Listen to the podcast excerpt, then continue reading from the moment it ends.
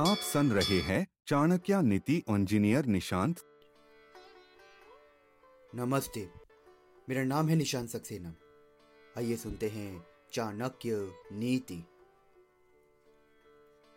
लुब्ध मर्थेन ग्रहणीयात स्तब्ध मंजिल कर्मणा। मूर्ख छंदो व्रतेन, यथार्थवेन पंडितम। अर्थात, लोभी को धन देकर, अभिमानी को हाथ जोड़कर। मूर्ख को उसकी इच्छा के अनुसार कार्य करके और विद्वान को सच्ची बात बताकर वश में करने का प्रयत्न करना चाहिए।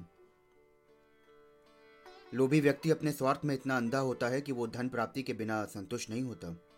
उसे धन देकर वश में किया जा सकता है। जिस व्यक्ति को अभिमान है, अहंकार है, उसे नम्रता पूर्वक व्यवहार करके वश में किया जा सकता है।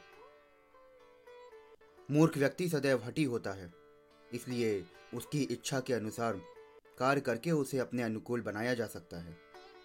और विद्वान व्यक्ति को वश में करने का सबसे सही उपाय है कि उसे वास्तविकता से परिचय करवाया जाए। धन्यवाद। आचार्य की संपूर्ण नीतियाँ सुनने के लिए चैनल को फॉलो करना ना भूले।